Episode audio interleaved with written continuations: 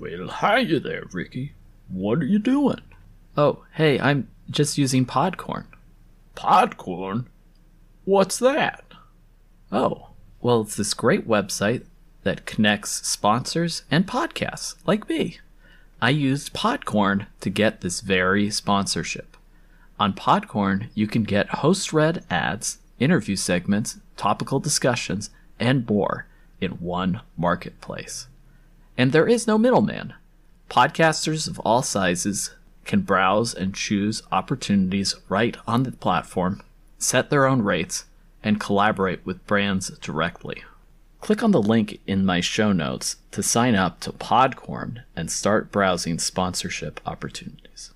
Now let's eat some of that popcorn and listen to the show. Sponsored by Podcorn.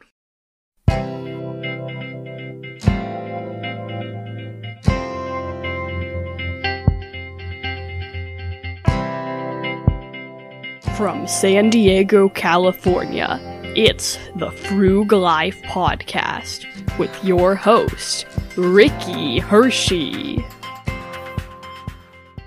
Welcome to the Frug Life. So, part of investing is admitting when you have made a mistake. And I have made a mistake recently. Maybe I don't want to get into the details too much, but one of my stock picks was not performing. And as I looked into it more and thought about it, I realized I don't think it will ever recover. And so I sold it. And if you are in a similar boat right now in the month of November or December, it might be a good time to do so. Now, why is that?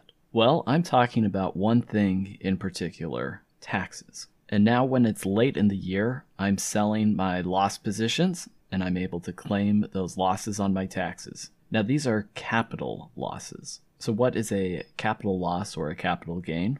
Well, let's first look at what its contrast with ordinary income. When you get income from a job, it is taxed at ordinary rates. It's ordinary income. So you look at, you know, the IRS tax brackets, you pick a different bracket depending on your marital status, and as your income goes up and down, your marginal income is taxed at higher rates. Okay, but I want this to be a tax lesson, and it seems like it quickly is turning into one.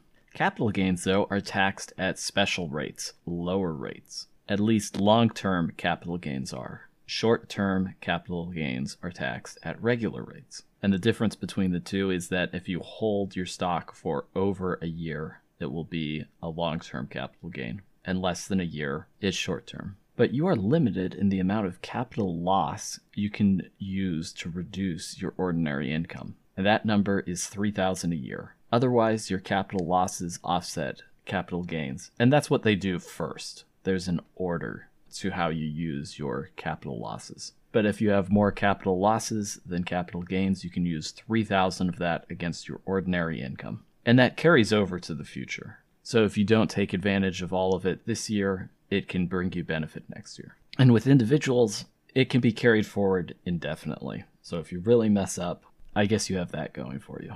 Here at year end, though, we have a bit of a timing benefit. If you have stocks to sell that have been at a loss, you can do so now, and tax time will come and you will reap the benefits, which isn't too far away.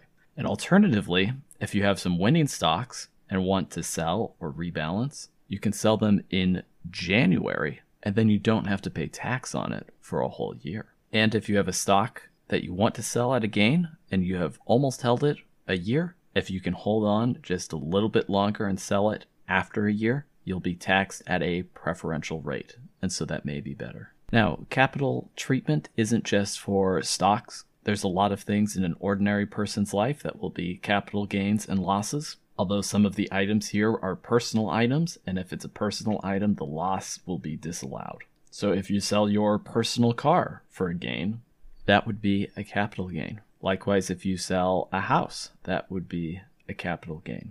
Now, with a house, there's special rules if it's your personal house and you are living in there. Let's not get into that. More likely than not, though, with a car, you're probably going to sell it for a loss. And if you do sell it for a loss, that loss is disallowed because the car was a personal item. Unless it wasn't. If it was for your business exclusively, you may have a different situation going on. Talk to your accountant. And even stuff like Bitcoin will qualify for capital treatment. So really, there's a ton of stuff. Before you get carried away, though, if you're like a business and you have inventory, that's not a capital good. Inventory sales result in normal income. The point is, though, you can do these strategies with a lot of stuff, not just stock. All right, let's take a quick break. Hey, hey, hey, looking to get free stock? Well, me and my bear buddies have just the app for you. WeBear is the investing app for bears by bears. So sign up and get a free stock. Okay, yeah, there is no app called WeBear. The app's called WeBull. Sign up using my link below. You get a free stock. I get a free stock. Everybody gets a stock. Or go to my website www.support.thefruglife.com. Thanks for helping the show. All right, welcome back. So, in the cash flow quadrant, Robert Kiyosaki, oh my goodness, I can never say last names on this show. Let's just say Robert K. Anyways, talks about a thing that differentiates the rich from the poor. He says that they are willing to admit when they are wrong. Sometimes with stocks, I don't like to do that. Sometimes I say this stock will still turn around and go up. And sometimes I have been very wrong. One of my biggest losers I've invested in was Dry Docks. It was a Greek shipping company. It was terrible. It went down and down and down and down. They went into bankruptcy. I lost all my investment. And if you invest in individual stocks that are very risky, that's what may happen to you sometimes. So don't do that. I know from experience. If you're new, stick to indexing. Anyways, let's get back on script. Something to consider though is not everything boils down to taxes. I mean, the best strategy to pay the least in taxes is to do nothing at all, to make no money. And of course, that's a terrible strategy because if you don't make any money, you don't have any money. And sure, you don't pay any taxes, but taxes in many cases is not the be all end all. What you're doing has to make business sense. So if you do want to get capital gains treatment on a security or a stock you have, but you're worried about it going down before hitting that year mark, you may have to sell now and take ordinary gains, but come out ahead versus waiting till after a year and not even making any money anymore. So, I mean, it's better to have that ordinary gain than end up having a capital loss. At the same time, though, if you're investing in such speculative assets that can move up and down so quickly, and you're taking these short term positions or relatively short term positions, you might not be investing in the right stuff. Well, if you've made it this far into the episode, you may want to know what's that stock that I picked that did so badly. And really, it wasn't a stock per se, it was a leveraged ETN, electronically traded note. So, unlike an ETF, which is an electronically traded fund,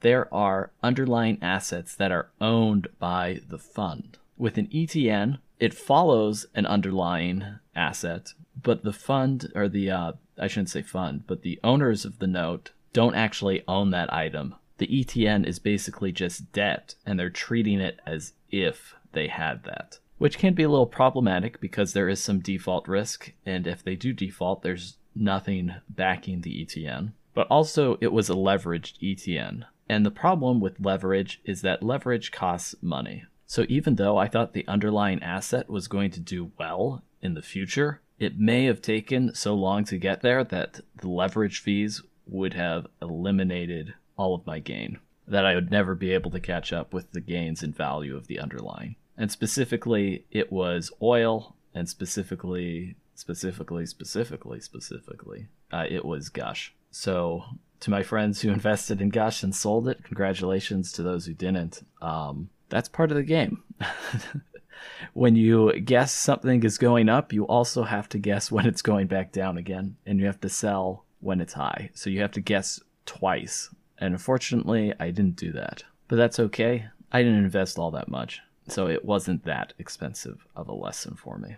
Anyways, I'd love to hear some of your stories on investing. Feel free to reach out to me or record directly on the podcast itself, just go to anchor.fm slash the life, and there's a place where you can record a message to me that I may feature on the show. All right, thanks for listening. Have a great week. And as always, stay frugal. Oh, and as always, this show is not investment advice. Please talk to a, I don't know, professional or something, because this show is an investment advice.